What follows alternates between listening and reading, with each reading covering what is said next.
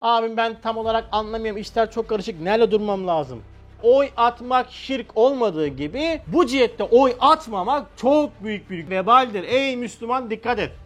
Ehven işer nedir? Azam işer nedir? Kim bu demokratlar? Seçim yaparken de kullanacağımız kriterler olmalı. Bu kriterler asla kendi menfaatlerimiz, bencelerimiz, ideolojilerimiz olamaz, olmamalı. Euzubillahimineşşeytanirracim. Bismillahirrahmanirrahim.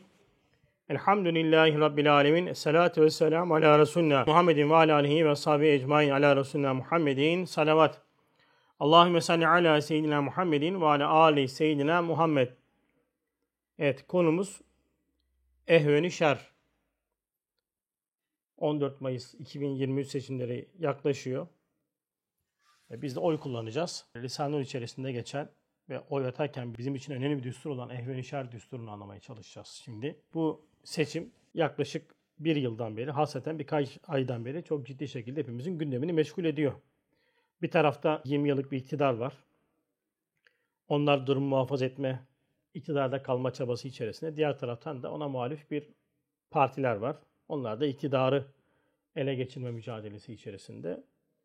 Diğer taraftan da bir tarafta biz varız. Seçim yapmakla mükellefiz. Yani bir seçim yapacağız. Tabi seçim yaparken de kullanacağımız kriterler olması olacak, olmalı. Bu kriterler asla kendi menfaatlerimiz, bencelerimiz, ideolojilerimiz olamaz, olmamalı. Dolayısıyla bir Müslüman, tahkik ehli bir Müslüman, bütün seçimlerini hep dip merkezli yapar. Hayatı, hayatın her anını, seçimi dahil ondan sonra evliliğini, seçimi, yapacağı işi, iş esnasında yapılacağı hamlelerin hepsini din merkezli düşünür. Din merkezli anlamlandırır. Noktayı merkez dini koyar, din üzerinden bütün ölçüsünü ayarlar. Eğer bu noktayı merkeze dini koyduktan sonra, tabi din dediğimiz nedir? Kur'an ve sünnettir. Bunu koyduktan sonra hata yapma riskiniz olmaz. Ama dini çektiğiniz anda bütün değerler, kriterler bozulmaya başlar. O yüzden bu ders kimin için önemlidir? Bu düstur, anlatacağımız düsturlar hayatını dine göre yaşayanlar için önemlidir. Hayatının merkezine dini koyanlar için önemlidir. Ve şimdi ifade edeceğim manalar, hükümler de Lisanur, Kur'an'ın bu asırdaki tefsir olan Lisanur üzerinden benim kendi yapmış olduğum çalışmalar, anlamış olduğum manalardır. Şahsımı bağlar. Nur cemaatini bağlamaz. Benim şahsi kanaatimdir. Şahsi istifademdir. Hatta yani çatısında hizmet etmiş olduğum Teneffüs Vakti İlim ve Kültür Derneği de bağlamaz. Ama ben biliyorum ki birçok arkadaşım benimle aynı minvalde düşünüyor. Ama ben onlar adına konuşmuyorum. Ben kendi şahsım adına konuşuyorum. Çünkü kafamda oy vereceğim zaman hatayı en aza indirmek adına Lisanur üzerinden yapmış olduğum çalışmayı şu anda ben ifade edeceğim. Yani yaklaşık 8-9 saatten beri kesintisiz çalışaraktan yaklaşık 20 sayfalık bir ders hazırladım. Ee, ve bir kanaate vardım.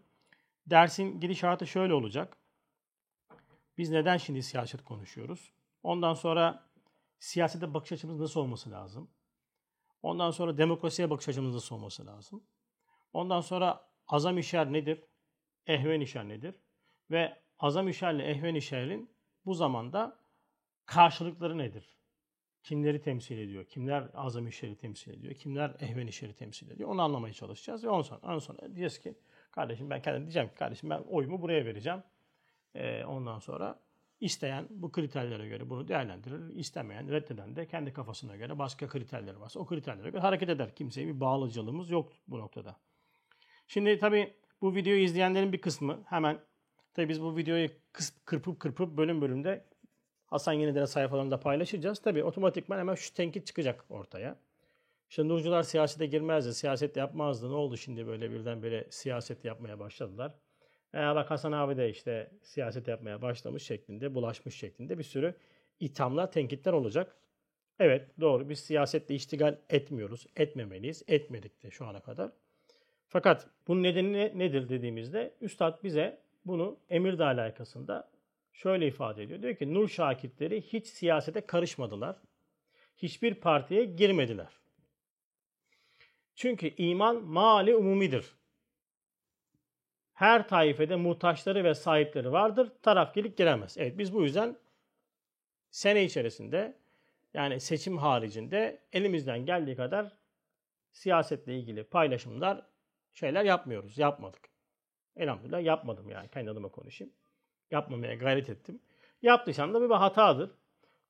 İman hizmetinde içerisinde olduğumuz için iman hizmeti mal umumidir. Herkesin malıdır. Onun içerisinde sağcısı da solcusu da vardır. Hatta dinsizin de hissesi vardır. Dinli olanın da hissesi vardır. Çünkü umumi bir davettir. Davet yapıyoruz. Tarafkeli kaldırmaz. Fakat şimdi cümlenin devamında şu var. Yalnız küfre, zındıkaya, dalalete karşı cephe alır diyor Nur talebeleri. Şimdi biz Lisanur içerisinde şu dersi alıyoruz layıkalarla. Layıkalar iman hizmetinin hayat safhasını anlatır. Ne zaman, nerede olmamız gerektiğinin, ne zaman, nerede ne yapmamız gerektiğini biz layıkalar üzerinden ders alırız. Gerek ağabeylerin mektuplarından, gerek üstadın ağabeylere yapmış olduğu tavsiyelerden biz bu dersi alırız. Dolayısıyla Bediüzzaman Said Nursi Hazretleri'nin layıkalar içerisinde siyasete temas eden mektupları var mıdır? Vardır. Emirdağ 1, Emirdağ 2'de bunu çok net görürsünüz. Özellikle Emirdağ 2'de. Üstadın hayatının son döneminde siyasetle ilgili görüşleri vardır. Dolayısıyla bizim siyasete temas eden zamanlarda siyaset hakkında konuşmamız düsturlara aykırı değildir. Tam tersi konuşmamamız düsturlara aykırıdır. Burası önemli. Konuşmamamız düsturlara aykırıdır. Çünkü Üstad hiç siyasete bulaşmamış. Fakat 1957 seçimleri olması lazım diye hatırlıyorum. Yanlışım olabilir tarihlerde. Ee, seçim var. Tabi Cumhuriyet Halk Partisi ile Demokrat Parti seçimde var. Ee, birkaç parti daha var ama ana iki tane parti. Birisi İktidar Partisi, Cumhuriyet Halk Partisi. Diğeri de işte e, şey Demokrat Parti. Tek sandık var. Bütün oylar tek sandığa atılıyor ve Üstad Hazretleri yaşlı halinde kalkıyor ki vefatına 3 yıl var. Yaşlı halinde kalkıyor. Oy atmaya gidiyor. Oy atmaya gittiğinde elinde pusulayı aldığında oradaki sandık görevlilerine soruyor ki evladım diyor Demokrat Parti'nin sandığın hangisi? Ben oyumu ona atacağım. Nereye atmam lazım diyor. Ortada bir tane sandık var. Bediüzzaman Said Nursi de bilmiyor mu oradaki bir tane sandık olduğunu. Ondan sonra bunu niye soruyor, niye soru soruyor ki? Oradaki tabii şeyler de e, vazifeli kişiler de ya amcacığım işte aynı yere atılıyor. E, yani tek sandık var atabilirsiniz. Ondan sonra biz sayacağız falan şeklinde cevap veriyor. Bediüzzaman Said Nursi Hazretleri orada bir tarafını belli ediyor. Diyor ki ben buradayım yani. Burada olmam lazım. Dolayısıyla vakti saati geldiğinde olmam gereken yerde olmam lazım. Bakın olmam gereken yerde olmam lazım. Olmamız gereken yerde olmamız lazım. Taraf olmak ayrıdır, taraftarlık ayrıdır. Biz tarafız. Biz hakkın tarafındayız. Biz Kur'an'ın tarafındayız. Biz İslam'ın tarafındayız. Ben tarafım. Ya sen tarafsız olacaksın. Ben niye tarafsız olayım ya? Tarafsız olunur mu? Hele ki İslamiyet'e temas eden bir şeyler olacak ve ben tarafsız kalacaksam bu tarafsızlık değildir. Bu aslında taraf olmaktır. Neye taraf olmaktır? Tam tersi istikamete taraf olmaktır. Ha ben bunu ama bütün seneye yayarsam, sene içerisinde hayatımın her anında böyle bir şeyler paylaşım yaparsan evet sen bana diyebilirsin sen taraftarsın. Ama sen benim sayfama bak bakayım, benim hayatıma bak bakayım. Ben hayatımın e, işte seçim kaç yılda bir yapılıyor? 4-5 yılda bir yapılıyor. 4-5 yıl içerisinde kaç kere ben siyasiyle ilgili bir siyasetle ilgili bir mesaj bırakmışım veya da yapmışım? Yok. Ama vakti saate geldiğinde bana düşen vazife hem kendi nefsimi hem de bizim üzerimizden bazı hakikatları anlayan, anlamlandıran insanlara anladığım manaları ifade etmek için bir şeyler söylemek zorundayım. Bu bir vazife. Şu anda da bu vazifeyi icra etmeye çalışıyorum kendi dünyamda. Anladığım manaları ifade edeceğim yani. Şöyle insanlardan olmamak lazım. Şöyle çok oluyor. Özellikle sosyal medyanın e, devreye girmesiyle beraber bu iman hizmetini herkese yaymak noktasında parolayla yola çıkan bazı insanların benim hiç hoşuma gitmeyen omurgasız duruşları var. Bakıyorsun hayatının her anını sosyal medyada paylaşan. Spor yapar paylaşır. Hanımıyla kahve içer paylaşır. Tamam mı? Çocuğunu sever paylaşır. Yemek yer paylaşır. Ders yapar paylaşır. Haftada 4-5 tane ders paylaşır. 15 Temmuz olur bir tane paylaşım yapmaz. Bir tane paylaşım yapmaz. Zalime zalim diyemez. Haine hain diyemez. Dinsize dinsiz diyemez. Şimdi nedir bu? Böyle olur mu? Sen neysin arkadaşım? Eğer olman gereken zamanda olman gereken yerde değilsen olmaman gereken yerdesin. Bunu bil. Böyle mi yapmış üstad? Lisanulu böyle mi ders vermiş bize? İşte bakın buna çok dikkat edin. Buna çok dikkat edin. Böyle insanlar çok var. Şu anların hepsi 14 Mayıs'ı bekliyorlar. 15 Mayıs'ta göreceksiniz o hiç paylaşım yapmayan insanların saflarının neresi olduğunu, nereler olduğunu Allah göstermesin ama göreceksiniz. Ben bunu çok defa ikaz ettim, uyardım. Özellikle Nur talebelerini uyardım. Çünkü herkesin dersini paylaşıyorlar. Herkesin dersini paylaşıyorlar. Herkesin dersini tavsiye ediyorlar. Kardeşim feraset yok mu ya? Hiç mi ferasetiniz yok sizin ya? Her bıyıklıyı görüyorsunuz. Her elinde lisan olan insanların dersi. Niye tavsiye ediyorsunuz? Niye gösteriyorsunuz? Elinde lisan nuru var diye bu adam lisan nurcu, nurcu mudur? Lisan nur düsturlarına bağlı mıdır? Baksana adamın hayatına. Yani o kadar. Sonra telefon açılıyor bana. Ya Hasan abi bu adam böyle sen bir ima etmişsin. Falanca filancaları işte. Kardeş sen ben ima etmişsem senin ferasetin yok mu? Senin nazarın yok mu? Niye? Aklın kesmiyor mu? Dikkat etsene din bu. Allah aşkına hep söylüyorum. 5 kilogramlık yağda yağı ucuz almak kadar değer yok mu dinin bizim indimizde ya? Yağ ucuz alacağım diye bütün marketlerin fiyat listesini araştırıp tek tek bakıyorsun da çocuğunu bir dershaneye göndereceksin veya da birisine bir ders izleteceksin de onun nereden geldiğini, kimin ne anlattığını, nece olduğunu araştırmayacak kadar cahil mi kalmamız lazım biz? El insaf yani. Evet şimdi o yüzden bu ders üstadın yapmış olduğu bir vazifeyi kendi dünyamda icra olarak ben görüyorum. Yani tenkit edilir, edilmez. Beni hiç alakadar etmez. Yani zaten e, ben hep söylüyorum. Ben tarafım. Şimdi taraf olduğum yeri de çok net bir şekilde ifade edeceğim. Şimdi öncelikle şunu bilelim.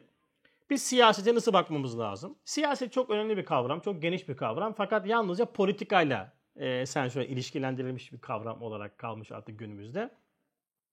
E, siyasetle ilgili bizim e, özellikle Risale-i talebelerinin hasreten de has dairenin yani birebir hizmetle ilişkili olan kişilere üstad kesinlikle ve kesinlikle siyasetle uğraşmayı yasaklamış. Hayır herkes siyasetten uzak duracak mı? Durmayacak kardeşim. Kimileri çalışacak. O dairede çalışan arkadaşlarım var benim mesela. Risale'nin ciddi muhabbetleri var. Dostlar ama siyasetle hizmet ediyorlar.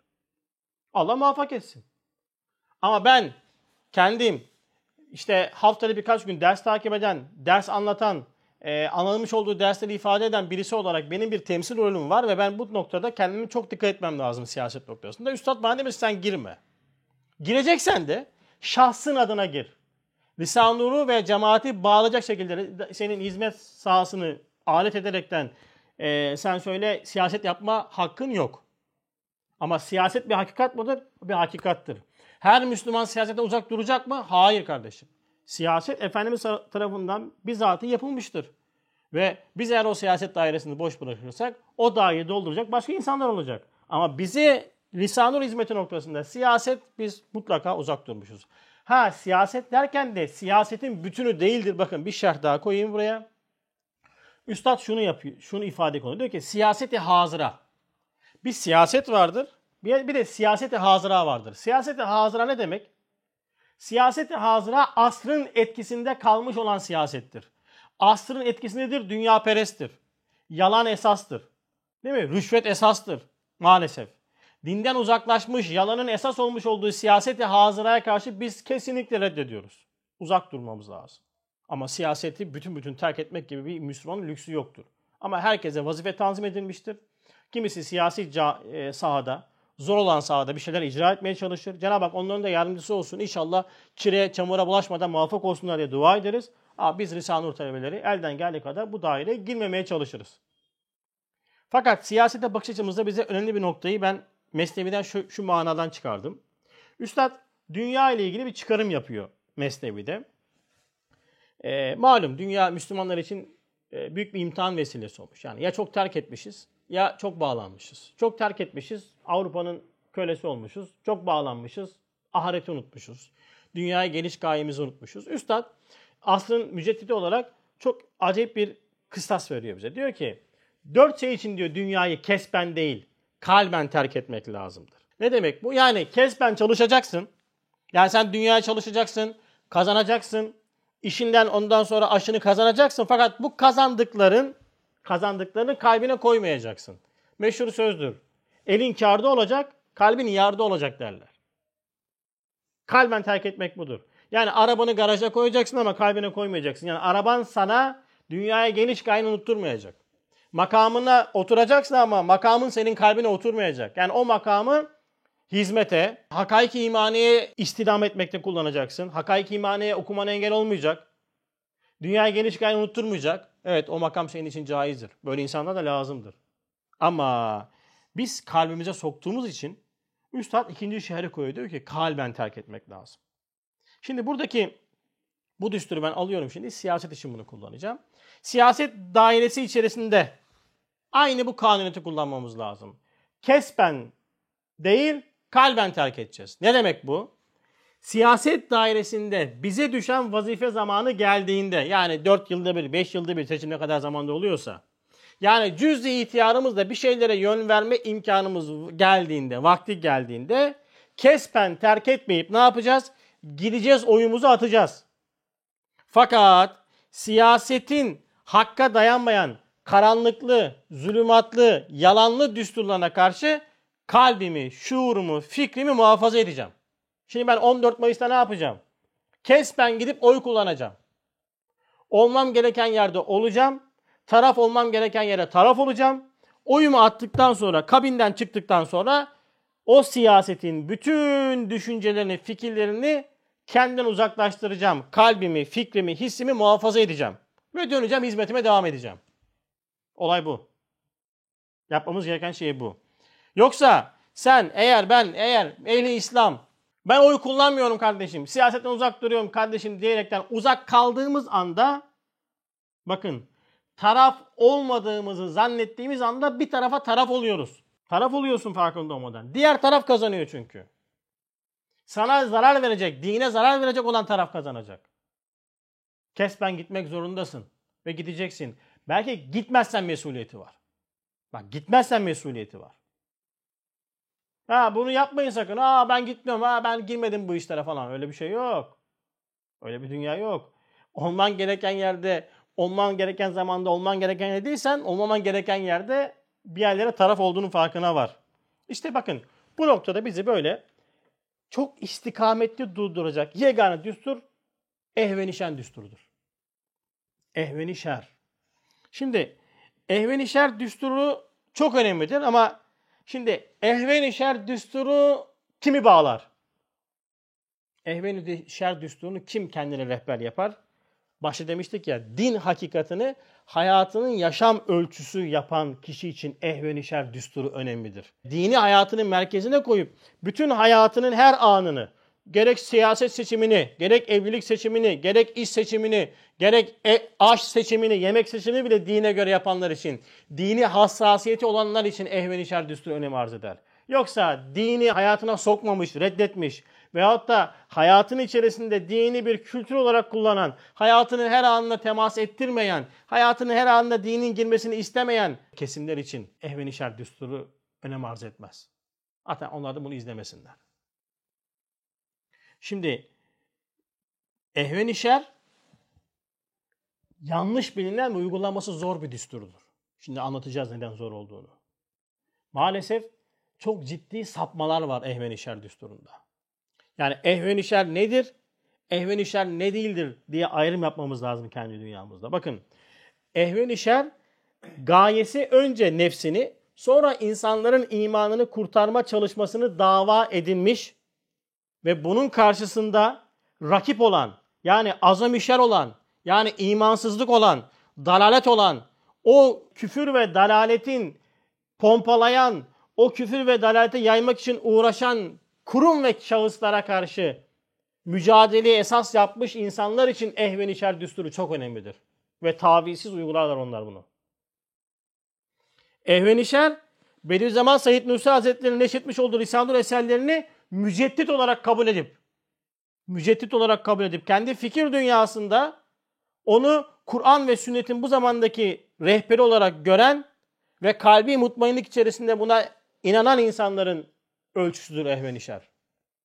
Ama ehvenişer müceddidin beyanlarını kendine esas yapmayıp, buna kanaat etmeyip, başka arayışlara giren, tevil silahıyla en açık sarı ifadeleri bile ondan sonra tevil etme gücünü kendinde gören, zahiri kelamları nurlu fakat kafaları kara olan insanların maalesef hiçbir şekilde uygulayacağı düstur değildir ehvenişer düsturu. Çok hassastır. Peki şimdi nereden, nereden çıktı bu ehvenişer düsturu? Nedir bu ehvenişer düsturu? Ehvenişer düsturunu Bediüzzaman Said Nursi Hazretleri çıkarmadı. Ehvenişer düsturu Mecelle'de geçen bir düsturdur. Mecelle biliyorsunuz Osmanlı'da e, şer'i olaraktan kullanılan bir kanundur. Yani bir mecelle daha çıkartamadık mesela alem İslam olarak maalesef. Yani bakın şöyle bir soru sorsam size. Şeriat gelmesini ister misiniz? İstersiniz değil mi? Korkmayın lan. Oğlum kameranın karşısında ben varım. Siz yoksunuz. Evet diyeceksiniz ya. Elhamdülillah isteriz abi. Şeriat şimdi gelse ne yapın? Dediler ki size ey Beşir, ey işte Umut, ey işte Hızır. Siz şeriat istiyorsunuz ya. Tamam. Biz size sizi bu ülkeyi şeriatla yönetme imkanı verdik. Hakkı da verdik. Hadi yönetin bakalım. Ne yapacaksınız? Çuvallarsınız ya. Hiçbir alternatifimiz yok. Hiçbir şeyimiz yok. Sistemimiz yok. Mesela kızıyoruz faiz sistemine ama altta faiz sistemine şey olacak bir şey argüman üretmemişiz. İşte zekat var, sadaka var öyle onu da veriyoruz vermiyoruz. Adam mesela ne yaptı? 1923'te geldi dedi ki ben dedi kardeşim şeriatı kaldırıyorum. Harfleri değiştiriyorum. Tak geldi Latin harfini koydu değil mi? Tak geldi onu koydu. Tak tak tak tak sistemi değiştirdi. He? Proje var. Önce proje var. Adama proje sundular zaten. Senin projen var mı? Yani sen derken biz ehli iman olarak söylüyorum. Yok ki. Kuru sıkı bizimki. Şeriat isteriz. Lan gelsene sen. Ne yapacağız şimdi? Elimizde patlar her şey ya. Hiçbir sistemimiz yok. Var mı? Mesela şeriattan mukabil bir eğlence şeyimiz var mı bizim? Beşte bir bizim nefsimizin hakkı eğlence. Ne çıkaracağız? Her şeyi yasaklayarak mı olacak? Önce kendimiz sıkılırız ya. Öyle değil mi? Bak. Şimdi bir yüzleşmemiz gereken bir hakikat var ortada yani. Ama mesela Mecelle bu noktada güzel bir kanundur. Hataları falan var mıdır? Bilmiyorum ben hukukçu değilim. Mutlaka vardır. Ama bir mecelle daha çıkartamadık yani. Yok yani. Şimdi mecellede geçen 3 tane kural var, kanun var, madde var. Nedir onlar? Daha şiddetli olan zarar daha hafif olanı ile izale olunur. 20. madde bu mecellede. 28. İki şerle karşılaşınca hafif olanı işlenerek büyüğün çaresine bakılır. Madde 29 son. Kaçınılmaz iki şerden hafif olanı ihtiyar olunur. Şimdi bu ve buna benzer prensiplerle aklın ve mantığın da kabul ettiği e, gerek hukuki hayatta gerek işte hayat içtimaide böyle bir esneme, bir adeta kaçış rampası oluşturulan maddeler bunlar. Yani lazım olan maddeler. Mesela bizim hayatımızda da biz bunu farklı şekilde tatbik ediyoruz. Bir örnek verecek olursak mesela şimdi parmağınız kangren olmuş. Doktor diyor ki parmağı kesmemiz lazım. Ya ben kesmem kardeşim kolun gidecek. Değil mi? Ne yapıyorsun? Bak parmağı kesiyorsun. Bak bu ne oluyor işte? Ehven işer oluyor. Parmağın kesildi ama kol kurtuldu. E ben şimdi parmağı kesmeyeyim. Kol gidecek oğlum o zaman. Kolun gidecek yani. Uyguladığımız bir kanuniyettir bu. Şimdi üstad bunu, bu düsturu alıyor. Ahir zamanda siyaseti hazıra için kullanıyor. Çok önemli bir formülü alıyor. Siyaseti hazıra, bu zamanki siyaset için kullanıyor. Ve Emirdağ layıkasında e, sen söyle siyasete karşı konum almakla mükellef olan başta nur talebelerine, ehli imana bir ölçü olarak buradan bir düstur çıkartıyor. Diyor ki, kardeşlerim hastalığım pek şiddetli. Belki yakında öleceğim veya bütün bütün konuşmaktan bazen men olunduğun gibi men edileceğim. Üstadın bu hayatının son demleri. Emir daha 2'de geçiyor bu 245. Yani muhtemelen bir 3 sene sonra, 2,5 sene, 3 sene sonra vefat ediyor üstad. Onun için benim nur ahiret kardeşlerim ehven-i şer deyip bazı bir çare yanlışçıların hatalarına hücum etmesinler. Daima müsbet hareket etsinler. Menfice hareket vazifemiz değil. Çünkü dahilde hareket menfice olamaz. Menfi hareket yok, müsbet hareket. Yani bilin ki bir insan ülke içerisinde bir şey yüzünden bir hadise yüzünden menfice bir hareket çıkartıp kitlesel bir hareket başlatıyorsa veyahut da kitlesel bir harekete insanları yönlendiriyorsa o kişi Risale-i Nur dairesinde değildir. Önünde kitap da olsun hiç önemli değil. Nurculukla alakası yok onun. Bakın bu müspet hareket formülüyle, düsturuyla 70'li olay 70 yıllarındaki o büyük sağ sol çatışmalarında ülkenin kan gönlüne dönmesine en büyük engel bu oldu. Eğer nurcular çıksaydı piyasaya sağ tarafın yanına ortalık daha beter karışırdı. Risale Nur talebeleri ne oldu? Bu noktada müspet hareketle durdular. Hatta o yüzden Nurcuları pasif bir hareket olarak görürler. Özellikle siyasi İslam. Ya Nurcular öyle karışmazlar, kitap okurlar falan filan. Müspet hareket esastır. Bu, bu zamanın düsturu bu. Devam ediyor. Diyor ki madem siyasetçilerin bir kısmı Risanur'a zarar vermiyor. Az müsaadekardır. Bak zarar vermiyor. Az müsaadekardır. Ehveni şer olarak bakınız. Daha azam şerden kurtulmak için onlara zararınız dokunmasın, onlara faydanız dokunsun. Ne için? Daha azım şerden kurtulmak için. Onlara faydanız dokunsun, zararınız dokunmasın diyor üstad. Kim söylüyor? Bediüzzaman Said Nursi söylüyor. Tamam mı? Şimdi dedik ya ehven şer düsturu uygulaması zor bir düstur. Şimdi ehven şer bizim ehli imanın, hasreten nur talebelerinin siyasete karşı korumakla vazifeli olmuş olduğu ölçüleri, sınırları belirler. Ve bu sınırlar gerçekten de kıldan ince, kılıçtan keskin gibidir. Çok zordur müdafası. Şimdi anlatacağım neden zor olduğunu. Bakın, ehven şer vakti geldiğinde, vakti saati geldiğinde siyasete tümüyle bigane kalmamak olduğu gibi yani ben ehven şerle siyasete uzak kalmıyorum vakti saati geldiğinde. Fakat bütün muvaffakiyeti, fütühatı siyasetten bilmemektir ehven şer. Tamam ben ehven şer dedim. Siyasetten uzak kalmadım. Gittim oyumu verdim. Ama bitti oyumu verdim. Sonra bütün fütühatı, bütün gelişmeleri işte falanca adam olmasaydı olmazdı, falanca olsaydı olmasaydı diyerekten esbaba vermek ehven şer değildir. Sen orada ehven şeri hayır olarak görüyorsun. Dikkat. Diğer taraf. Ehven bir adalet izafiyedir. Zulmü önlemektir. Yani azam-ı şerin zulmünü önlemek için kaçış rampasıdır ehven şer. Adalet-i izafi ise küllün selameti için cüzi zararları kabul eden, büyük zulüm ve haksızlıkları önlemek için az zarara rıza gösteren adaleti nispiyedir. Ne demek bu? Adaleti mahsa var tam adalet. Adalet-i izafiye tam adaletin uygulanamadığı noktada adalet-i izafiye yani göreceli adalet uygulanır.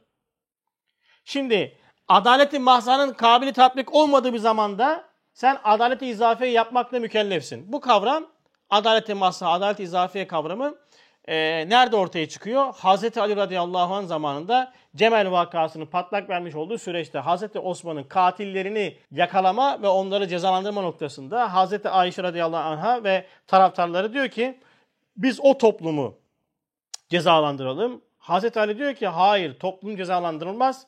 O şahısları bulup cezalandıracağız. Orada bir ondan sonra anlaşmazlık çıkıyor.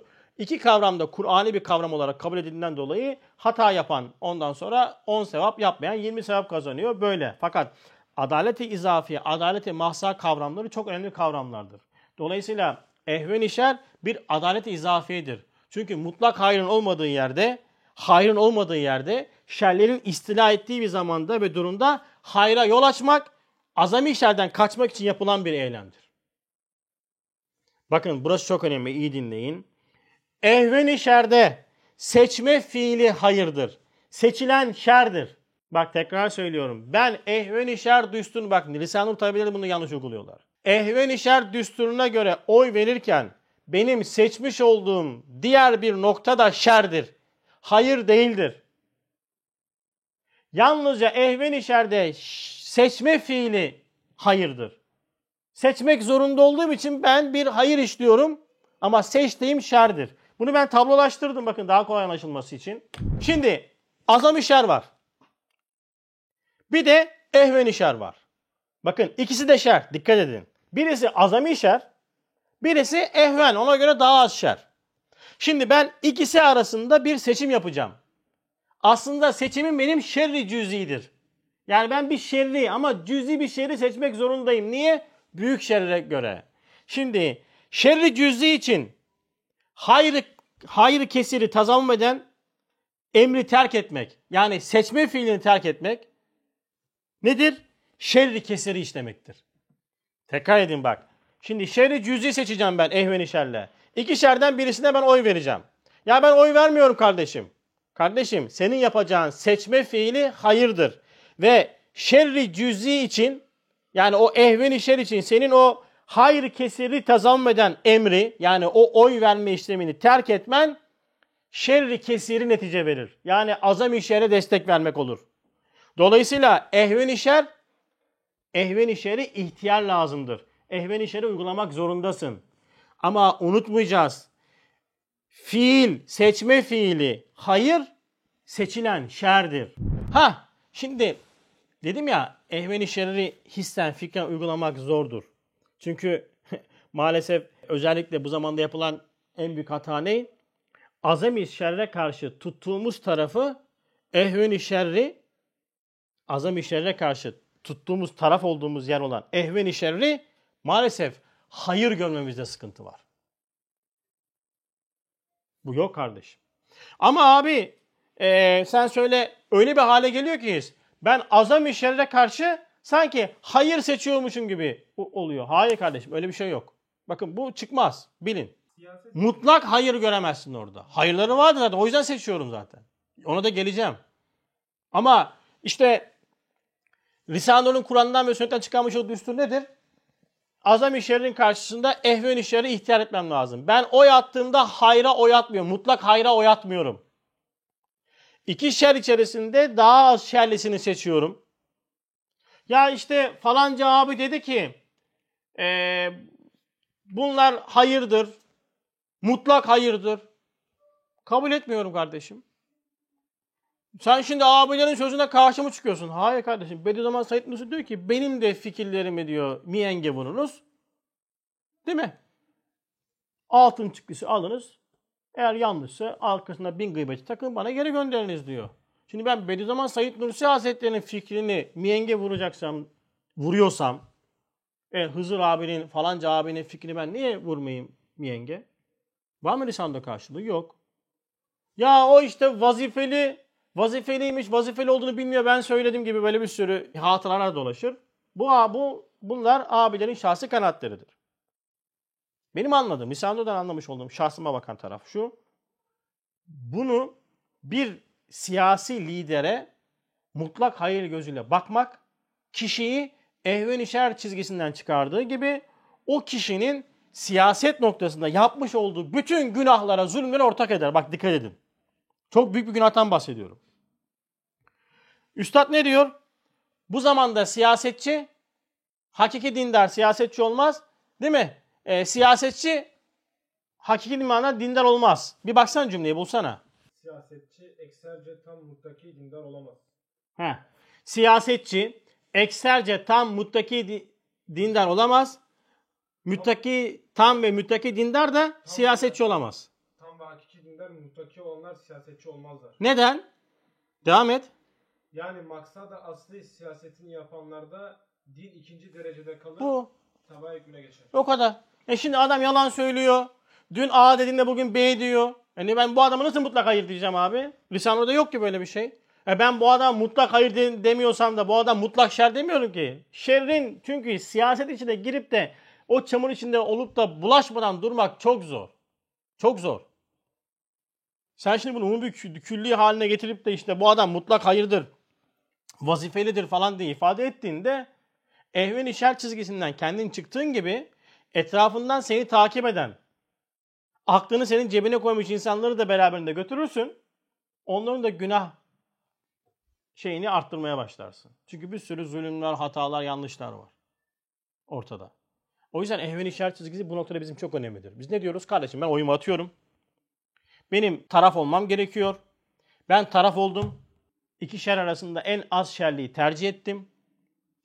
Ya Rabbi dedim. Bunların siyasetin pisliklerinden, yanlışından bunları muhafaza eyle. Baştakilerin başlarına akıl, kalplerine iman nasip eyle. Hayırlı için onları muvaffak eyle. Dedim, oyumu attım, bitti. Ehvenişer budur. Bu çizginin haricinde çıktığımız anda o zaman başlıyor problemler. Yani bir siyasi partiye muhalefetimiz şahsi görüşlere, şahsi menfaatlere bina edilmiş ve onun karşısındaki partiye de taraftarlığımız netice vermişse biz ehvenişer düsturunu uygulayamayız. İçerisinde ben varsa iş bitmiştir. Evet. Dolayısıyla ehvenişer düsturu bize mecburiyet olarak bir seçime götürür. Ve seçim fiiline hayır gösterir. Sonrası ise bütün partilere karşı uzak mesafe durmamızı netice verir. Ha, bu ölçü kaçınca işte kelamda ehvenişer dersin ama kalbinde azami hayır olarak görürsün. O partinin, o kişinin yapmış olduğu bütün ondan sonra hatalarda senin defter hasenatına e, iltizamen, iltihaken taraftar olmak neticesinde defter hasenatına yazılır. Çok dehşetli bir günah potansiyeli var için ortasında. Evet, şimdi şöyle bir hata daha yapılıyor. Ehven işerin ehven işer iki tane kelimeden oluşuyor. Bir ehven bir de şer. Şimdi ilk kelimesi ehven kelimesi bize siyasete temas noktasında seçim şuurumuzu anlatır. Asla seçimimizi yaptığımız partiyi temizlemez ve siyasetin şerli olduğu hakikatini değiştirmez. Ehven kelimesi. Fakat ehli iman hasreten nur talebeleri içerisinde ehvenişer düsturunun ilk kelimesi şeye benzetiyorum ben. Bektaşi'nin namaza yaklaşmayınız. Ayetin okumasına benzetiyorum ben. Bektaşi'ye sormuşlar niye namaz kılmıyorsun? Ayet diyor namaza yaklaşmayınız. Ama ayetin devamı diyor ki içkiliyken diyor ben diyor hafız değilim. Şimdi bizim e, ehli iman da nur talebeleri de maalesef ehvenişer derken ehven kelimesini tutuyor ama şer kelimesini yutuyor. Yani özellikle ehven kelimesini tutuyor ama şerri yutuyor. Niye kardeşim şerri okumuyorsun? Ehveni şer diyor. Ben hafız değilim gibi olmaya başladı bu sefer. Bu sefer o şerri yutmasıyla beraber taraf olmaktan taraftarlığa geçiş yapıyor. Bu taraftarlıkla mesela ne oluyor? Hayatının her anına yaymaya başlayınca da hem büyük günahlar ortak oluyor hem de hizmet imaniye ve Kur'an'a zarar vermiş oluyor. Nice insanlar sırf bu siyasi noktadan hizmete, medreselere ve hakikatten uzak kalıyorlar. O yüzden e, siyaset noktasında bu eserler içerisinde adalet adalet izafiye göre ehven işleri seçmemek, lakayt kalmak, oy kullanmamak, tarafsız kalmak asla tarafsız kalmak değildir. Farkında olmadan bir tarafa taraf olmaktır. Çok dehşetli bir tarafa e, sen söyle taraf olmaktır. Ona çok dikkat edeceğiz. Diğer tarafta şöyle bir şey var. Ehven işlerine hayır demek haseten de işte Lisanur dairesinde işte birilerine referans göstererek buna hayır demek ilerleyen zamanlarda bizi şöyle bir sıkıntıya sokmaya başlıyor. Biz bu sefer hem büyük günahlar ortak olduğumuz gibi hem de büyük işlerde muvaffakiyeti bir kişiden görme ve bekleme hastalığına tutuluyoruz. Çok ciddi bir problemdir bu. Üstad buna Mesnevi Nuri'de çok özel bir yerle, ilemle e, temas ediyor. Diyor ki İlem eyyüel aziz, insanların en büyük zulümlerinden biri de şudur ki, büyük bir cemaatin mesaisine terettüp eden hasenatı, intaç eden semeratı. Yani büyük bir cemaat çalışıyor ve ortaya bir meyve, bir muvaffakiyet çıkıyor. Bunu bir şahsa istinat edip ona mal ederler. Bu zulümde bir şirki hafi vardır diyor. Gizli şirk vardır diyor. Çünkü bir cemaatin cüzi ihtiyarisiyle kesbettikleri mahsulatı bir şahsa atfetmek o şahsın icat derecesinde harikulade bir kudrete malik olduğuna delalet eder. Bediüzzaman Said Nursi Hazretleri mahkemelerde kendisine sen işte komutanı tezif ediyorsun, başkomandanı tezif ediyorsun. O zamanki Kurtuluş Savaşı'ndaki başkomandan gibi gözüken şahıslı, şahsı ve hatta şahısları tezif ediyorsun.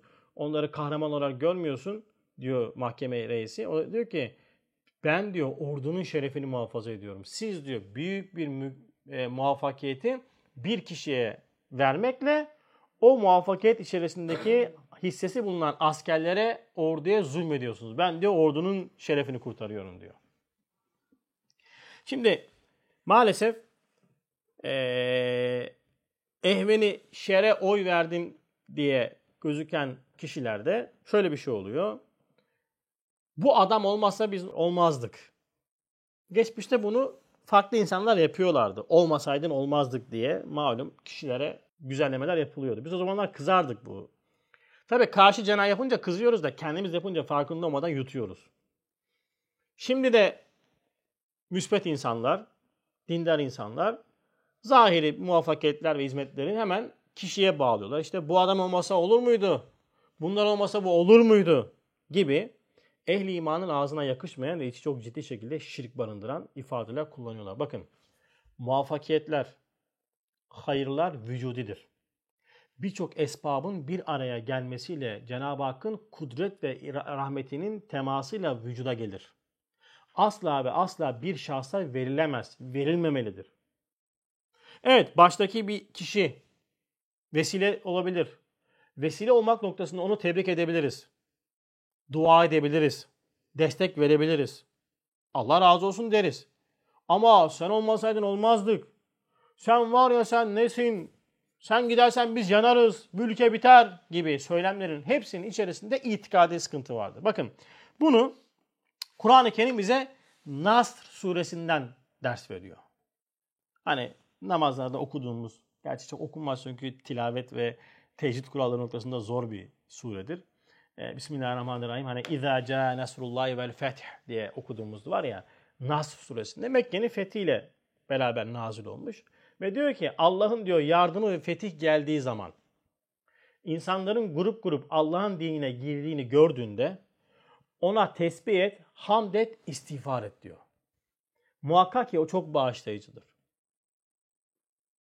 Peygamber Efendimiz Aleyhisselatü Vesselam'a verilen bir ders. Onun ininde bize verilen bir derstir bu. Muvaffakiyet baş döndürür. Bir muvaffakiyeti birine vermek farkında olmadan o kişiye çok büyük zarar vermektir. Allah muhafaza firavunluğa götürürsün adamı. O yüzden işte bu hizmet sahasında da olsun, falanca bir yerde de olsun, Hasan abi olmazsa olmaz, bu hizmet yürümez falan gibi ifadeler. İşte en geniş dairede ondan sonra bu adam olmazsa mahvoluruz, bunlar olmazsa böyle oluruz şeklinde ifadelerin hepsi maalesef içerisinde çok ciddi şekilde şirki barındıran, itikadi boşluğu barındıran kelimelerdir. Dikkatli olacağız. Esbabın tesiri yoktur. Yapan Allah'tır. Ha vesile olanlar, e tabii ki dua edeceğiz. Taraf olacağız, destek vereceğiz, dua edeceğiz.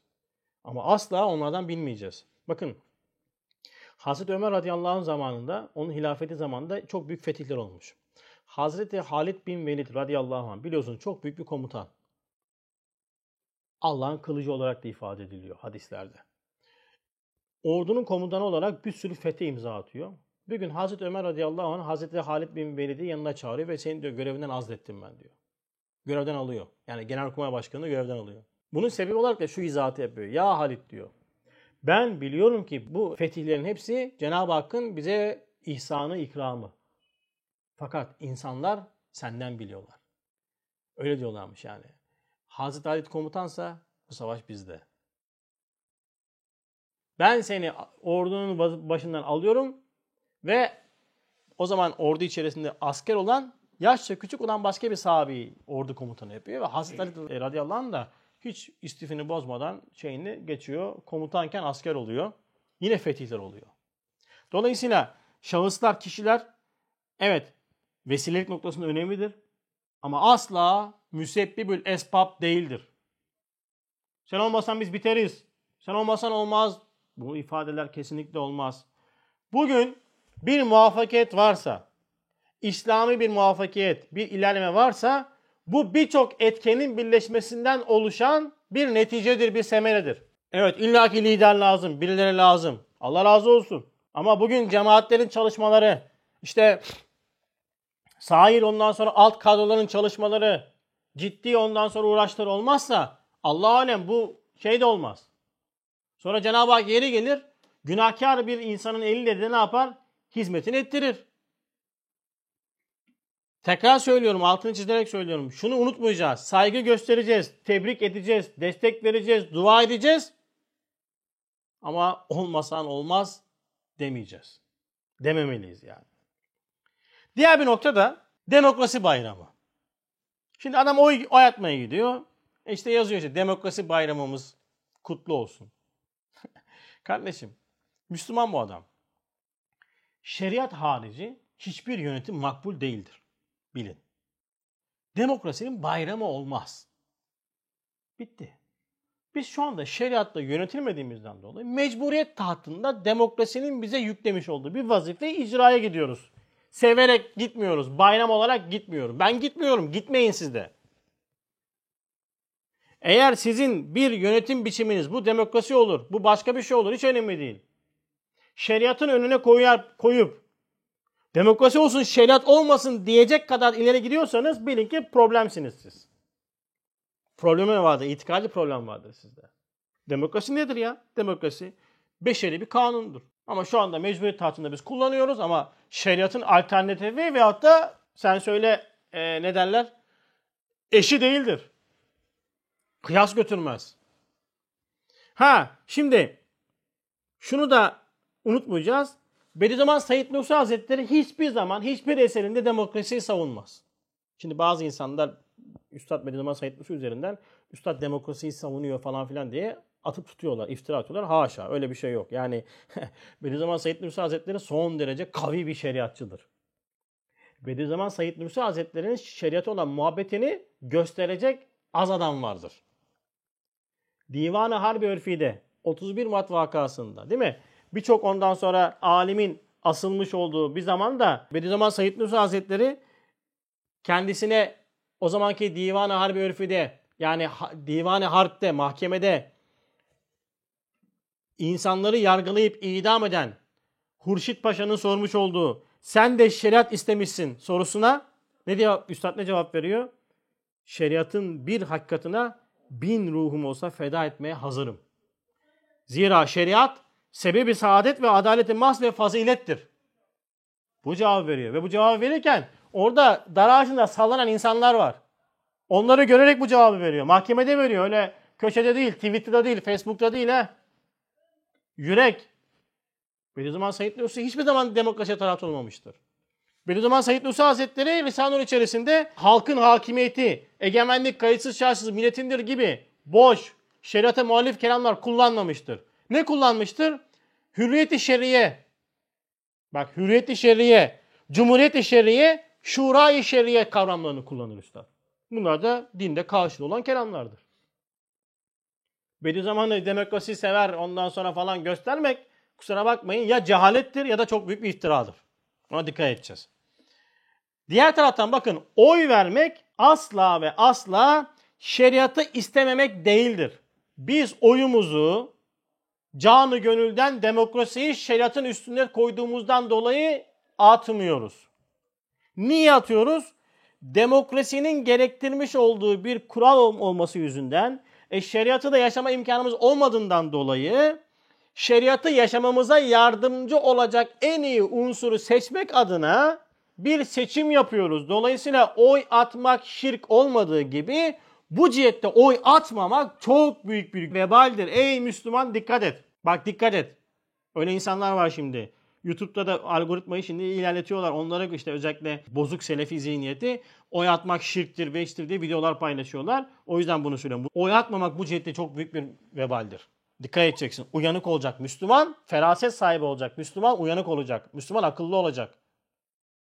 Neyi nerede ne, yap, ne zaman yapması gerektiğini çok iyi bilecek yani. Evet şimdi ehvenişer kimdir? Yavaş yavaş şeye doğru geliyoruz. Şimdi öncelikle ehvenişer kimdir ve azam-ı kimdir? İki tane tabirini Risale-i üzerinden anlamlandıracağız. İsim, parti zikretmeyeceğiz. Önce vasıfları söyleyeceğiz. Vasıfları söylemeden direkt söyleyebilir miydim? Söyleyebilirdim. Ama bu sefer işte taraf tutuyor olacak. Ama ben şimdi vasıfları çizeceğim size Risale Nur'dan. Uğraştım yani 8-9 saatten beri elhamdülillah çalışıyorum e, dersime. Çıkardığım maddeleri koyacağım. Bir gömleği koyacağız. Ha bu gömlek kime uyuyorsa o, o ehven şer olacak. O gömlek kime uyuyorsa o da azami şer olacak. Sonra diyeceğiz ki peki ne yapacağız? Evet bunu çizmek zorundayız diyeceğiz. Yani usulle gidiyorum. Usulle gidiyorum. Bilerek usulle gidiyorum. Çünkü Risale-i üzerinden ben kendimi e, Kur'an'ın ve sünnetin bu zamandaki bir tefsir olan Risale-i üzerinden bir şey anlamaya çalıştım. Rehberim, ölçüm bunlardır. İşkembe kübadan atmıyorum. Ondan sonra e, çıkarmış olduğum yerleri de sayfa numarasını vererekten ifade etmeye çalışacağım. Şimdi ne yapacağız? Bediüzzaman Said Nursi Hazretleri'nin Demokrat Parti üzerinden yapmış olduğu tavsiyeleri ben topladım. Şimdi diyeceksin ki neden bunu yaptın? Çünkü ehven işler kaidesi devam ediyor. Çünkü azama hayır yok şu anda. İmkanı da yok. Dolayısıyla biz de oyumuzu demokratlara vermek zorundayız. Çünkü demokratlar ehven işler. Peki kim bu demokratlar? Üstadın demokratlara yapmış olduğu tavsiyeleri kim uyguluyorsa o vasıflara kim havi ise dolayısıyla ehven işler de odur. Değil mi? Ben şimdi Lisanur içerisinde 13 tane madde buldum. Belki daha fazla bulunabilir ama benim bulduğum 13 taneydi. Ee, şimdi onları söyleyeceğim nelerdir bunlar diye. Bir, Emirdağ alakalı sayfa 219'da geçiyor. Mükemmel bir reisi bulmak. Yani ehven işler olacak olan partinin mükemmel bir reisi olacak ki azam işlerle karşı dik dursun, önde olsun. Böyle bir reisi olan ehven işlerdir. Dikkat edin. İki, hakaiki imaniye namına çıkacak. Kendine nokta isnat olarak dini alacak, imanı alacak, İslam'ı alacak. Emir alakası 219'da geçiyor bu. Bir. Tam bir hürriyet-i şerriyeyi uygulayacak bu kişi. Veyahut da parti. Ne demek hürriyet-i şerriye? Bakın hürriyeti mutlaka olmaz. En büyük insaniyete yapılan zulüm hürriyeti tamamıyla serbest bırakmaktır. İnsanı insaniyetten çıkartır. Hayvanete götürür. Şimdi diyor hürriyet istiyorsun. Ne hürriyet istiyorsun sen? Hürriyeti sen verdiğin anda işte bugün insanlığın çıkmış olduğu vaziyet budur işte. Eşcinsellik, ondan sonra cinsiyetsizlik, nötr insan projesi hep bu hürriyeti mutlakanın neticesidir. Hürriyet-i şerriyedir. Yani şeriatın içerisinde çizmiş olduğu daire içerisinde hür olmaktır. Bir, bir de hürriyet-i şerriye noktası nedir? Senin şeriatı yaşama noktasında hür olmandır. Rahat namazını kılabileceksin, rahat umrene gideceksin, rahat ibadetini yapacaksın, hizmetini yapacaksın, hizmete ait kurumları açacaksın. Bunda hürsen, bunu sana birisi veriyorsa o evveli şerdir. Korkma. Sonra dört, din dersleri gibi şair-i İslamiye ile Kur'an'a hizmet. Emirdağ 2, 24'te geçiyor. Din derslerini kullanacak, din derslerini okullara koyacak ve şairi ihya edecek ehven şer olan kurum veya da kişi. 5. Eskilerin Kur'an zararına talibatlarını tamir etmekle vazifeli. Emirdağ 2 sayfa 24. Eskilerin yani Azam-ı Şer'in yapmış olduğu büyük tahribatları tamirle uğraşacak. 6. İttiadı İslam cereyanını kendine nokta istinat yapacak. Emirdağ 2 24. sayfa. Ne demek bu? İttihat İslam'ı sağlamak için uğraşacak. Yani ehli imana yardım edecek. E, yardım elini uzatacak. Yeri gelip onlar için bağıracak, çağıracak, ondan sonra mücadele edecek vesaire.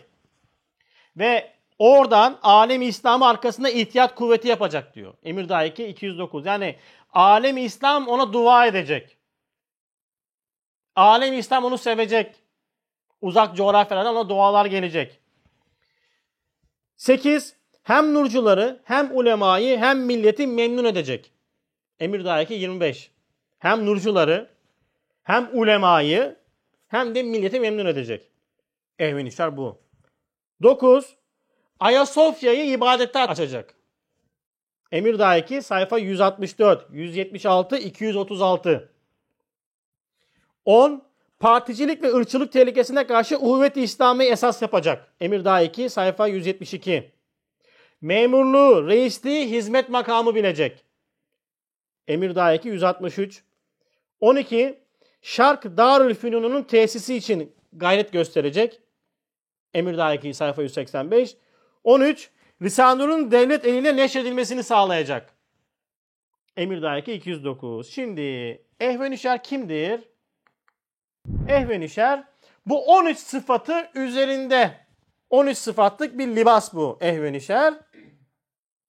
Kanuniyet, düstur. Bu gömlek, bu libas kimin üzerine, hangi kişinin ve partinin üzerine oturuyorsa o ehvenişerdir. Tamam. Bu kadar. Buna dikkat edeceksin. Ve biz ne yapacağız? Bu vasıfların sahibine tamamına veyahut da hepsine tamamına muvaffak olamayabilir. Ama kar ekstresine muvaffak olmuşsa ondan sonra bu ehveni şerdir ve bize düşen nedir? Ehveni şer olan bu partiye ve kişiye oy vermek. Din, vatan, millet menfaati için elzemdir kardeşim.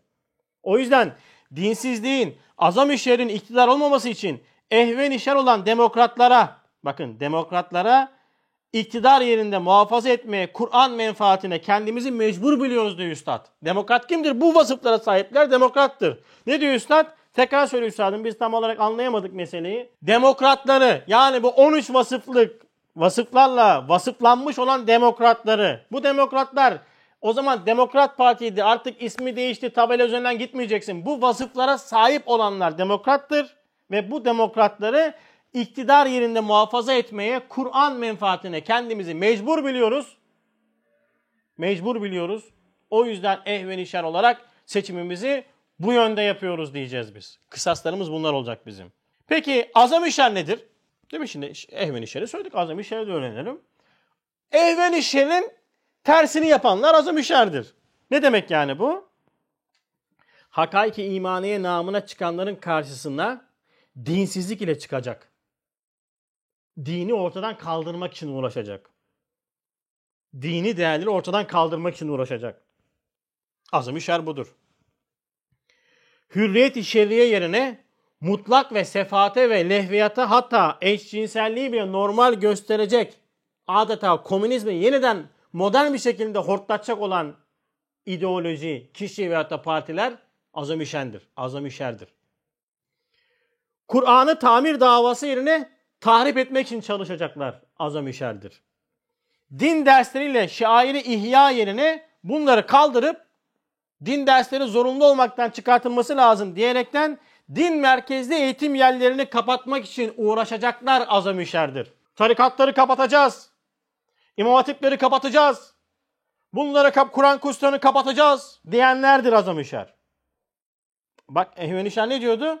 Tam tersini söylüyor. Bu diğerleri bunlar bunları yapıyorlar.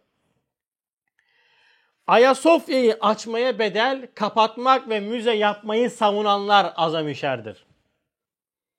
Nurcuları, alimleri, milleti memnun etmeye bedel. Nurcuları ve tüm tarikat ve cemaatleri ve bunlara ait hizmet yerlerini kapatmak isteyenler azamişerdir. Özellikle son olarak Heyven İşer'in yapacağı bütün tamiratın karşısında tahribat yapanlar ve yapmak için fırsat kollayanlar azam işerdir. Al sana bu işte. Yani azam işer kimdir dediğimizde iki tane madde olaraktan yani din millet faydası gözetmeyen icraatlar libas olarak gözüktü. Onu kim giymişse, hangi kişi giymişse, hangi parti giymişse o nedir? Azami şahidir. Şimdi geliyoruz günümüze. Şimdi kanuniyeti verdik. Düsturları verdik. Hasan abi günümüzde azam işler, ehven işler kimdir diye soracaksınız haklı olaraktan. Şimdi yavaş yavaş müşahslaştırıyoruz. Bakın önce bir usul dersi verdim farkındaysanız. Yani şudur şudur demedim. Şu şu vasıflardır. Şimdi diyeceğim ki budur budur. Bu vasıfları ben böyle algılıyorum diyeceğim. Önce azami şerden başlayalım. Bakın geçmişte olduğu gibi hali hazır siyaset arenasında din için, vatan için, millet için azami şer olan yegane parti Cumhuriyet Halk Partisi'dir. Cumhuriyet Halk Partisi bir ideoloji partisidir. Benim nefsim ne zaman tam manasıyla iman eder, benim şeytanım tam manasıyla imana gelir, secde eder, öyle bir ihtimal varsa, bilin ki o zaman CHP düzelir. Bilin bunu yani. O zaman evet hak verir, doğru, CHP düzelir. Bakın Cumhuriyet Halk Partisi kuruluşundan itibaren 1923 yılında kurulmuştur. Bu ülke insanı dinden, aslından, özünden uzaklaştırmak adına kurulmuş Kemalizmin devamını sağlamak adına banka tarafından desteklenerek kurulmuş dünyada eşi benzeri olmayan bir partidir. CHP asla bir siyasi parti değildir. CHP bir ideoloji partisidir. Kemalizmin partisidir. Ve CHP'nin karşısında olmak her şuurlu ehli imanın vazifesidir. Nettir bu. Bu siyaset yapmak değildir. Bak çok net söylüyorum. Bu siyaset değildir. CHP bir ideolojidir. Dolayısıyla geçmişte Kur'an'ı ortadan kaldırmak, ezanı yasaklamak, ondan sonra Kur'an okuyanları e, sen söyle eza vermek, bir dinamik içerisinde Bediüzzaman Said Nursi gibi yalnızca iman ve İslam hizmeti, Kur'an hizmeti yapan bir şahsı 20 yıl hapise sokup 18 kez zehirleyen bir partidir. İdeolojidir. Ve bu ülkenin bu ülkenin evlatlarını, bu ülkenin halkını aslından uzaklaştırmak adına sen söyle kurulmuş ve sürekli şekilde bu gaye üzerine sen söyle idame olan bir partidir. Azam işar budur. Değişmez bu. Hiç değişmez. Bilin yani yok öyle helallik istiyoruz. Bilmem ne istiyoruz diyen sakın kalmayın bunlara. Siz ehli iman bu şahıslara hakkını helal edemez. Çünkü hak benim hakkım değil. Umuma bakan bir hakkın şahsi helalliği olmaz. Sen Kur'an'ı ortadan kaldırmak için çaba sarf edeceksin. Camileri ahıra çevireceksin. Bir kısmını pavyon yapacaksın. Bir kısmını depo yapacaksın. Bir tek şapka kanunu yüzünden birçok alimi asacaksın. Şeriat-ı Muhammedi Aleyhisselatü Vesselam temas eden birçok oradan sonra şairi ortadan kaldıracaksın. Sonra yıllar sonra döneceksin diyeceksin bana helalleşelim. Ne helalleşelim? Benim şahsıma bakan hakkın yok ki senin. Şair İslamiye, İslamiyet'e temas eder. Yani ne demek bu? Ben şahsi olaraktan kaçak elektrik kullandığımda nasıl ki halk, umum halkın hakkına tecavüzse şaire temas eden tahribat da umum alemi İslam'a temas eder. Şahsi olarak halk helal etme durumumuz yoktur. Ve asla ve asla ehli imanın CHP'nin yanında CHP'nin belki yani ta 50 metre yakında durma imkanı yoktur. Duruyorsa büyük vebaldir bilin. Bu asla bakın şey siyaset değildir. Asla siyaset değildir. Karıştırmayın siyaseti. Ben bunu söylüyorum diye şu anda AK Partili olmak değildir. AK Parti, Çak Parti, Çuk Parti hiç önemli değildir. CHP var olduğu sürece, ideolojisi var olduğu sürece, Hasan Yenidere ehli imansa, şuurlu bir ehli imansa onun karşısında durmakla mükelleftir. Bitti. Nokta. Başka ötesi yok bunun. Bu hakikat değişmez. Kur'an'ın gökten indiği sanılan bir dogma olarak ifade eden şahsın kurmuş olduğu bir ideolojiye yardım etmek Kur'an'ın karşısına geçmektir. Falanca filanca partinin yanına geçmek değildir. Kur'an gökten indiği sanılan dogmatik bir kitap olarak ifade edilen bir şahsı sevmek Kur'an'a düşmanlık yapmaktır. Bu neye benzer bilir misiniz? Musa'yı seviyorum aleyhisselam Firavun'a dua ediyorum. İbrahim'i seviyorum aleyhisselam Nemrut'un sistemine devam ediyorum. Yardım ediyorum demektir. Böyle şey olabilir mi? Ebu Cehil'i seviyorum Peygamber Efendimiz'e bayılıyorum demek. Olur mu aşağı? Hiçbir farkı yoktur. Hiçbir farkı yoktur. Bu kadar önemlidir. O yüzden çok dikkat edeceğiz. Azam işler bellidir. Azam işleri buraya koy. Evet şimdi ehven işini anlayalım ama önce azam işleri anla. Azam işleri sakın kaçırma. Ehven işleri anlamak için azam işleri anlamaktan mükellefiz. Bu bir önemli bir kanuniyettir. Mehdi geldi mi? Süfyan'ı tanıyor musun? Musa aleyhisselam kim? Firavun buldun mu? Bu Hasan abinin örneğiydi benim değil. Ama o çok güzel bir örnek. Çünkü önce tahribi bulacaksın. Ne yaptığını bileceksin. Tamirciyi bulacaksın. Arızayı keşfetmeden tamirci çağıramazsınız. Evinizde durup dururken sığ tesisat çağırıyor musun? Sığ tesisatçı arıyor musun? Yok değil mi? Boru patladı diyorsun ki tesisatçı bulun bana. Anlıyorsun ki adam tarif yapıyor. Ulan bu adam neyi tarif ediyorsa bunun tamircisini bulacağım o zaman ben. Altı iman esasının altı iman esasının ortadan kaldırılması için kurulmuş olan bir ideolojidir.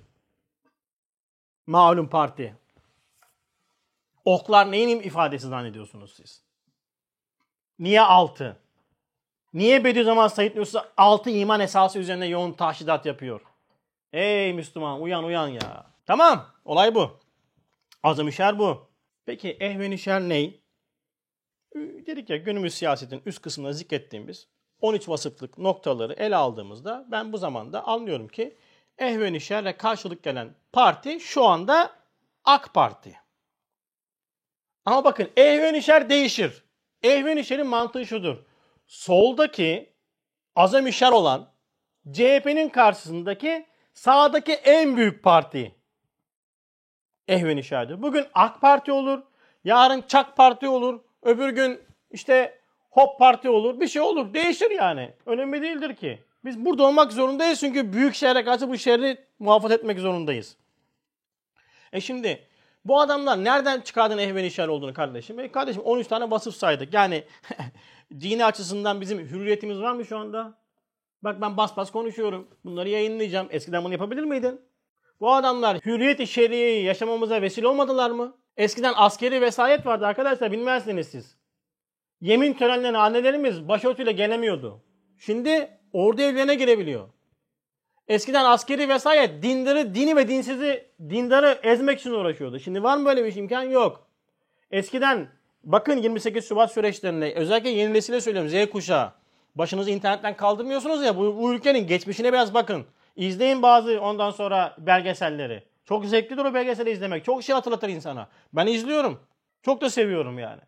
Özel vakit ayırıyorum bazen. Yarım saat 40 dakika izliyorum. Hatırlıyorum çünkü bizim hafızamız zayıf. 28 Şubat sürecinde yaşananları hatırlayın. Bacılarımızın, kızlarımızın ondan sonra okula giremediği dönemleri hatırlayın. Şimdi hepsi üniversiteye giriyor vesaire giriyor. İmkan var mı? Var. Elhamdülillah. Eskiden kamusal alanda tesettürlü insan çalıştırmıyorlardı. Şimdi çalıştırıyor musun? Çalıştırıyorlar değil mi? Çalı bak hanımını götürüyorsun. Tesettürlü insanda muayene ettiriyorsun. Elhamdülillah. E sonra Ayasofya'yı ibadete açtı mı? Açtı elhamdülillah. Risanurlar ki, Risale-i Nurlar abiler bakın Risale-i Nur çok önemlidir ha.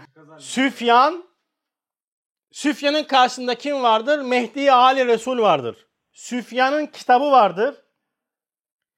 Kur'an'a karşı koymuş olduğu bir ideolojisi vardır. Konuşmuştur, onu kitaplaştırmıştır, nutuk atmıştır, sonra kitaplaşmıştır. Tamam mı? Bir de onun karşısında bunun yapmış olduğu tahribatı tamir eden yine kitaplı bir zat vardır. Bunun tahrip ettiğini o kitabıyla tamir eder. Bunun kitabının kaynağı Kur'an ve sünnettir. Bunun kitabının kaynağı şeytandır. Ondan sonra arzi bilgilerdir.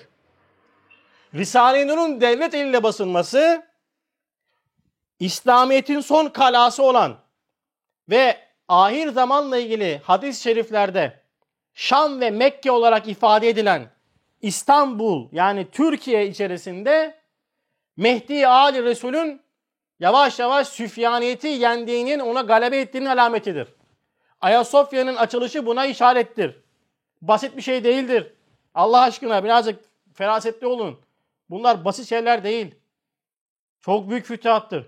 Ya işte siyasi oy devşirmek için yaptı falan. Beni hiç alakadar etmez orası. Bana ne ya? Ne yapmışsa yapmış. Ben ve destek vermekle mükellefim. Bu kadar basit. Ama tekrar ediyoruz bakın. Ehven-i şer, şerdir. Mutlak hayır değildir. Kusursuz değildir. Hataları yok mudur? Vardır. Bakın şimdi bir tablo daha açacağım şimdi. Azam-ı şer CHP'dir. Ehven-i şer sağdaki en büyük parti şu zamanda AK Parti'dir. Şimdi iki şer arasında ben seçim yapacağım. Değil mi? Şerri cüz'i yakalamak için uğraşıyorum. Bana en az şerri yapacak olanı bulmak için uğraşıyorum. Şerri cüz'i için hayrı kesin olan o seçimi yapmak zorundayım. Eğer bunu terk edersem şerri kesiri işlemiş olacağım. Yani sol tarafa destek vereceğim. Azami şerre destek vermiş olacağım. Ehveni şerri ihtiyar lazımdır. Seçiyorum. Ama seçim fiilim hayır, seçilen şerdir. Ama baştakilerin başlarına akıl, kalplerine iman versin diye dua ederim. Taraf olurum, taraftar olmam. Yerim budur, konumum budur.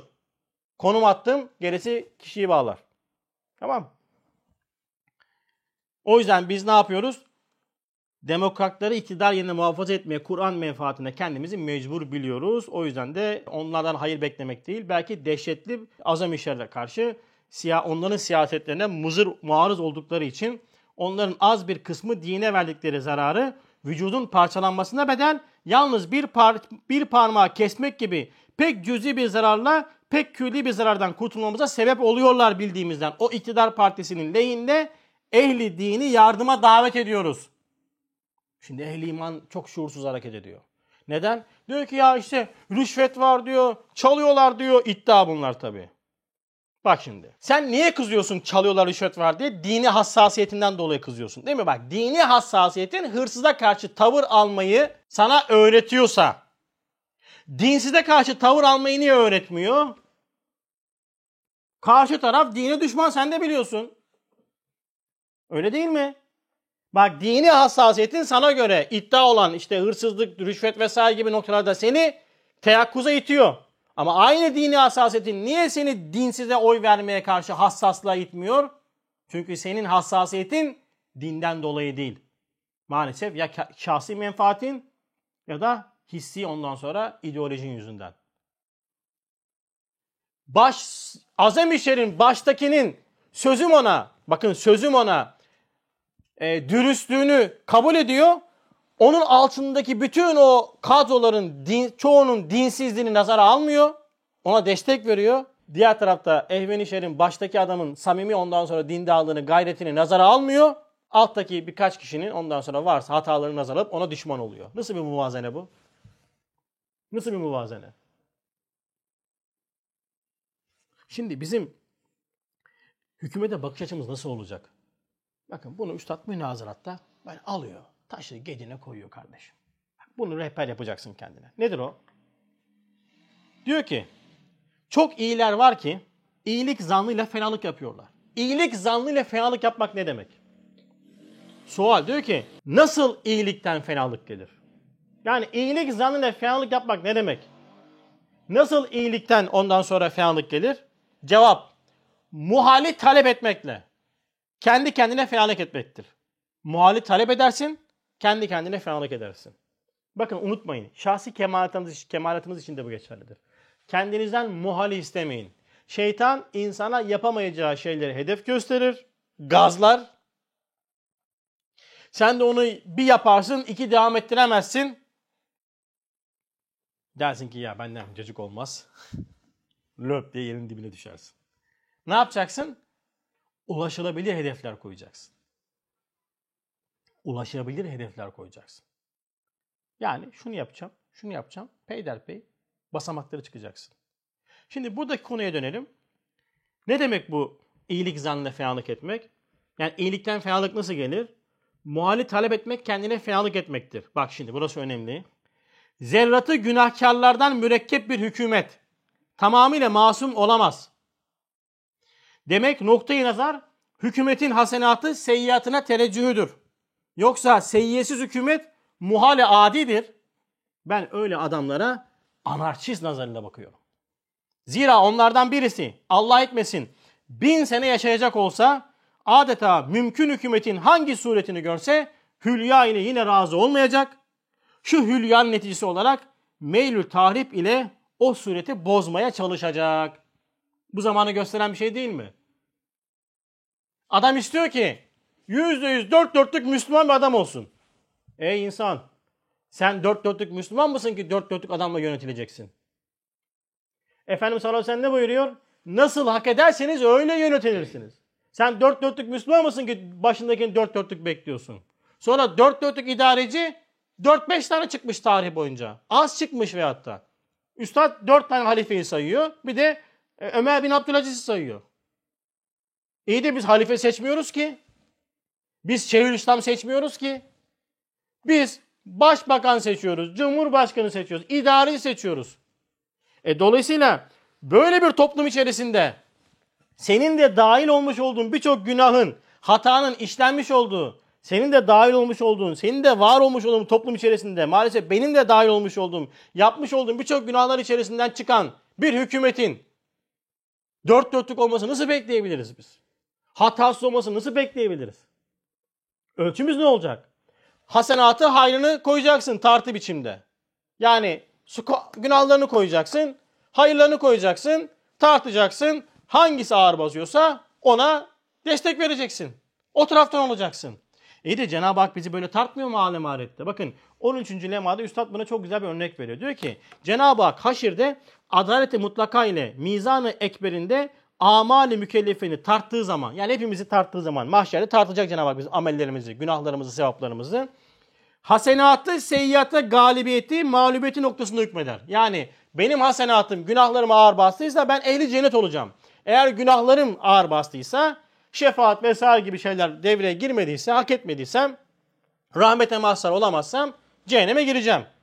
Ebedi cehennemde mi kalacağım? Hayır. Cezamı çekeceğim ve cennete gireceğim. Allah muhafaza etsin ama durum bu. Hadislerden bunu anlatıyor bize Efendimiz sallallahu aleyhi ve sellem. Hatta bakın hem seyyatın esbabı çok, vücutları kolay olduğundan bazen bir tek haseneyle çok seyyatını örter. Bir tek haseneyle çok seyyatını örter. Demek bu dünyada o adalet ilahi noktasında muamele gerektir. Eğer bir adamın, bir partinin, bir kişinin iyilikleri fenalıklarına kemiyeten veya keyfiyetten ziyade gelse o adam, o parti, o kişi muhabbete ve hürmete müstahaktır. Belki kıymetler bir tek hasen ile çok seyyiatını nazarı af ile bakmak lazımdır. Şimdi ben size soruyorum arkadaşlar. Adnan Menderes'i tanımazsınız siz. Ben de tanımadım, ben de görmedim. Hayatını inceleyin. Adnan Menderes çok dindar bir adam değildi. Hatta büyük günahlara da girdiği rivayet olunur. Allah rahmet eylesin. Ezan-ı Muhammedi'yi aslında döndürerek çok büyük bir bid'anın önüne almıştır. Üstad Adnan Menderes için ne diyor? İslam kahramanı diyor. İslam kahramanı diyor, dindar diyor. Ve onu metü sana ediyor. Kim için? Adnan Menderes için. Niye? Çok büyük bir seyyatı ortadan kaldırdığı için bütün seyyatlarına kefarettir diyor manen. Adnan Menderes bir fiiliyle bu duaya mazhar oluyorsa, şimdi ben size soruyorum. Ayasofya'yı puthane olmaktan çıkartıp, ibadete açan, Risale-i Nur'u devlet elinde basan, hürriyet-i şeriye elinden geldiği kadar bu ülkede sen söyle yayan, imkan veren, okullarda din eğitimini önceleyen, teşvik veren, dersler koyan, eşlerimizin, çocuklarımızın başları kapalı bir şekilde tesettürünü muhafaza eder şekilde okumasına vesile olan, bu imkanı sağlayan bir insana ne derdi Üstad acaba? Veyahut da bu insan veyahut da bu partinin karşısında olur muydu? Sor kendine. Ölçüler belli arkadaşlar. Atmıyorum, sıkmıyorum ben. Yani acayip acayip şeyler oluyor. Şimdi yol yapmış, köprü yapmış, savunma sanayide zirveye çıkarmış, yeraltı kaynaklarına ulaşmış, doğalgazı çıkarmış, petrol için uğraşıyorlar. Değil mi? İnsanlı, ins, insansız savaş uçakları uğraşıyorlar.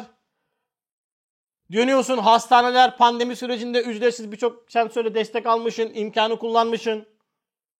Vesaire vesaire vesaire. Bir dünya hayrı var. Şerleri yok mu? Olmaz mı kardeşim ya? Karşı çıktığımız çok nokta yok mu? Benim var. Adalet sistemine karşı çıkıyorum. Yanlışlar var. Hak hukuk noktasında adaletsizlikler var mı? Var. Ama bunların hepsi varken benim bunları zikretmem ve bunlar yüzünden bu tarafları görmeyip azam-ı şerre destek vermem ihanettir.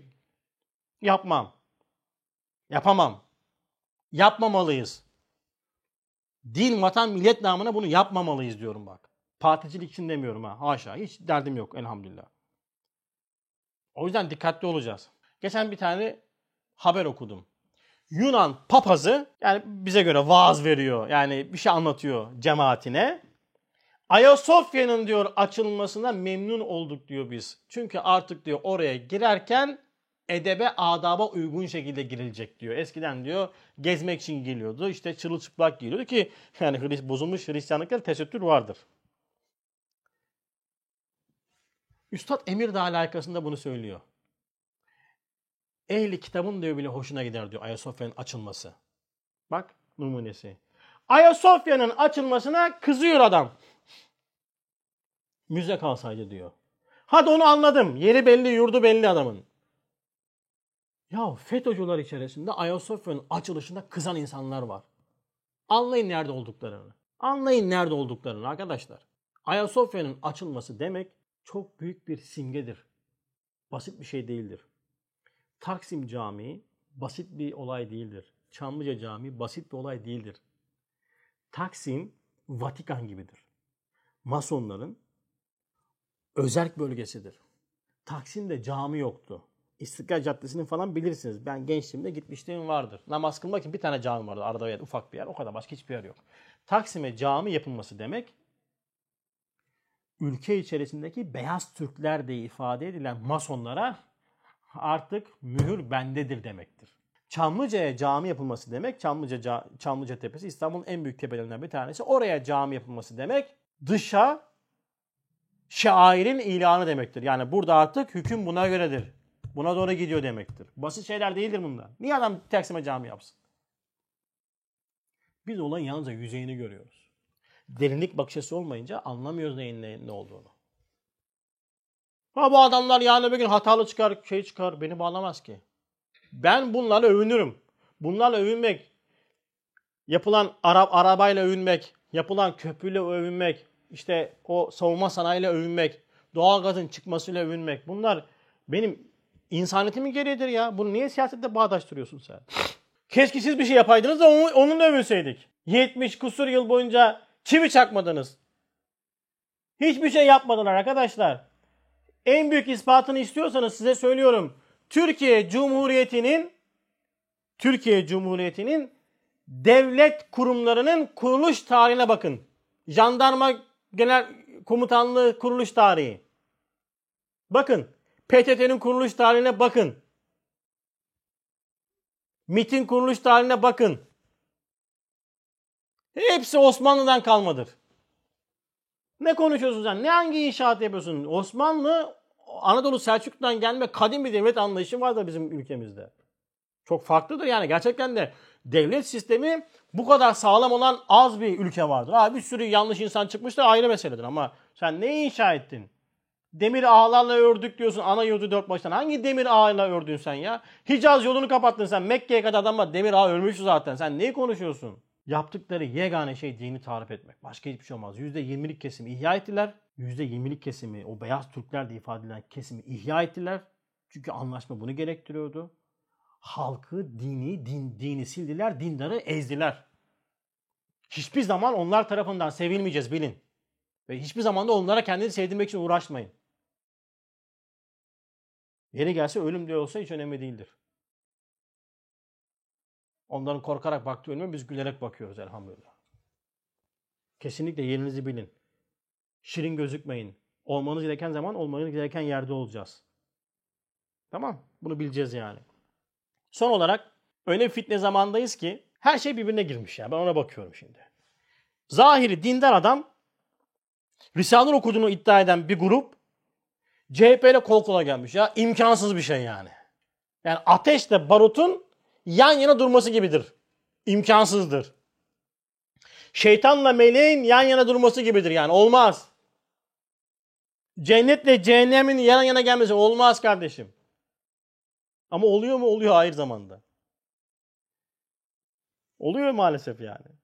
Bakıyorsun hırsızların birilerini hırsızlıkla suçlamış olduğu bir zamanı yaşıyoruz. Şimdi bak buradan ben bunu FETÖ'cüler de bunu mutlaka izleyecekler. Bir sürü de yorum yapacaklar tahmin ediyorum. Şimdi onlara göre bu hükümet hırsız ya. Alaydı hırsız ya. Hep çalmışlar ya. Başka hiçbir şey yapmamışlar bu adamlar. Hırsız hırsızı suçluyor. Hırsız hırsızı suçluyor. Mafyavari adamlar insanlara dürüstlük dersi veriyor. Acayip bir zamandayız. Ahir zaman. Çok enteresan yani. Ne demek hırsız hırsızı suçluyor biliyor musunuz? Gülen cemaati yaklaşık 30 yıl içerisinde haseten de son belki 25 yıl içerisinde gerek polislik sınavı, gerek KPSS sınavı, gerek askeriye sınavında olmadık düzenbazlıklar yapıp kendi yandaşlarını o kurumlara sokmak için uğraştılar. Ve bunu da yaptılar. Peki sonuç almak hırsızlık değil mi? Sen oraları hedefleyen ama senden olmayan birçok insanın hakkına girmedin mi? Şimdi sen nasıl oluyor da gelip de dürüstlük dersi veriyorsun? Din namına hırsızlık yapmakla siyaset namına hırsızlık yapmak arasında fark var mıdır? Hırsızlık hırsızlık değil midir? Böyle bir şehri hüküm var mıdır? Üstad demiyor mu refi imtiyaz? Aynı Gülen cemaati.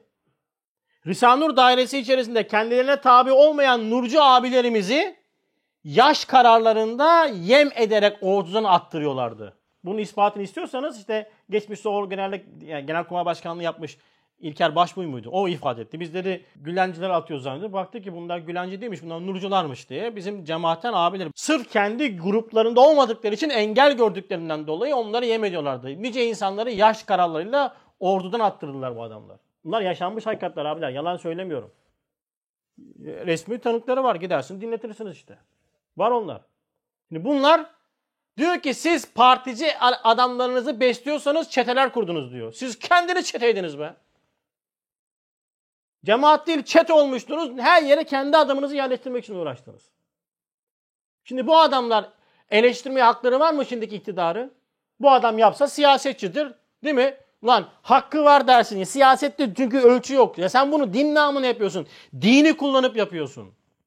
Dinde böyle bir ölçü var mı? Nereden çıkardın bu ölçüyü? Sen sana hali sana destek veren, geçmişte bilmediği için gazeteni alan, mecmualarını alan, burs veren insanların karşı oldukları Süfyan'ın ölüm gününde neşrettiğin gazetenin arkasında olmasaydın olmaz da gezen adamsın sen. Ne konuşuyorsun sen? İhaneti nereden başlattın sen bir kere? Şimdi gelmiş bana tatava yapıyorlar. Onlar yapmış işte bunlar öyle hırsızlar da bilmem nelerdir. Hırsızın ağası maalesef sizsiniz kardeşim.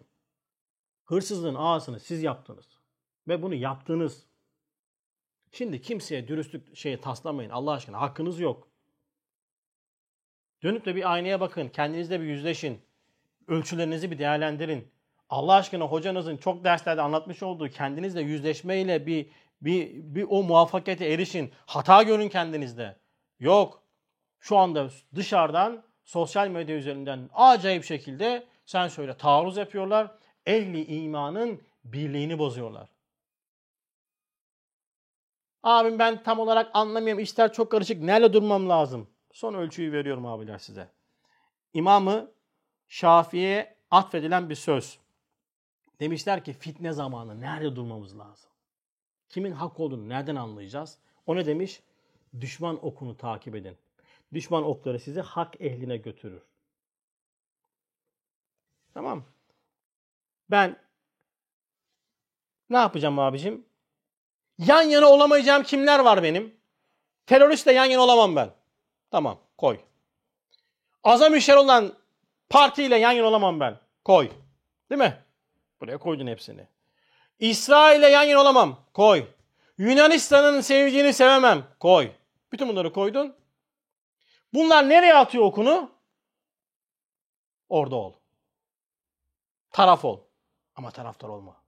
Taraf ol. Orada ol. Orada olmazsan buradasın. Cenab-ı Hak hepimize feraset nasip eylesin. Bu seçimin ülkemiz hakkında, alem İslam hakkında hayırlara vesile olmasını nasip eylesin. Hayırlı olanı da gönlümüzü razı eylesin. Siyasetin çirkinliklerinden, günahlarından bizleri muhafaza eylesin. Velhamdülillahi Rabbil Alemin. El Fatiha.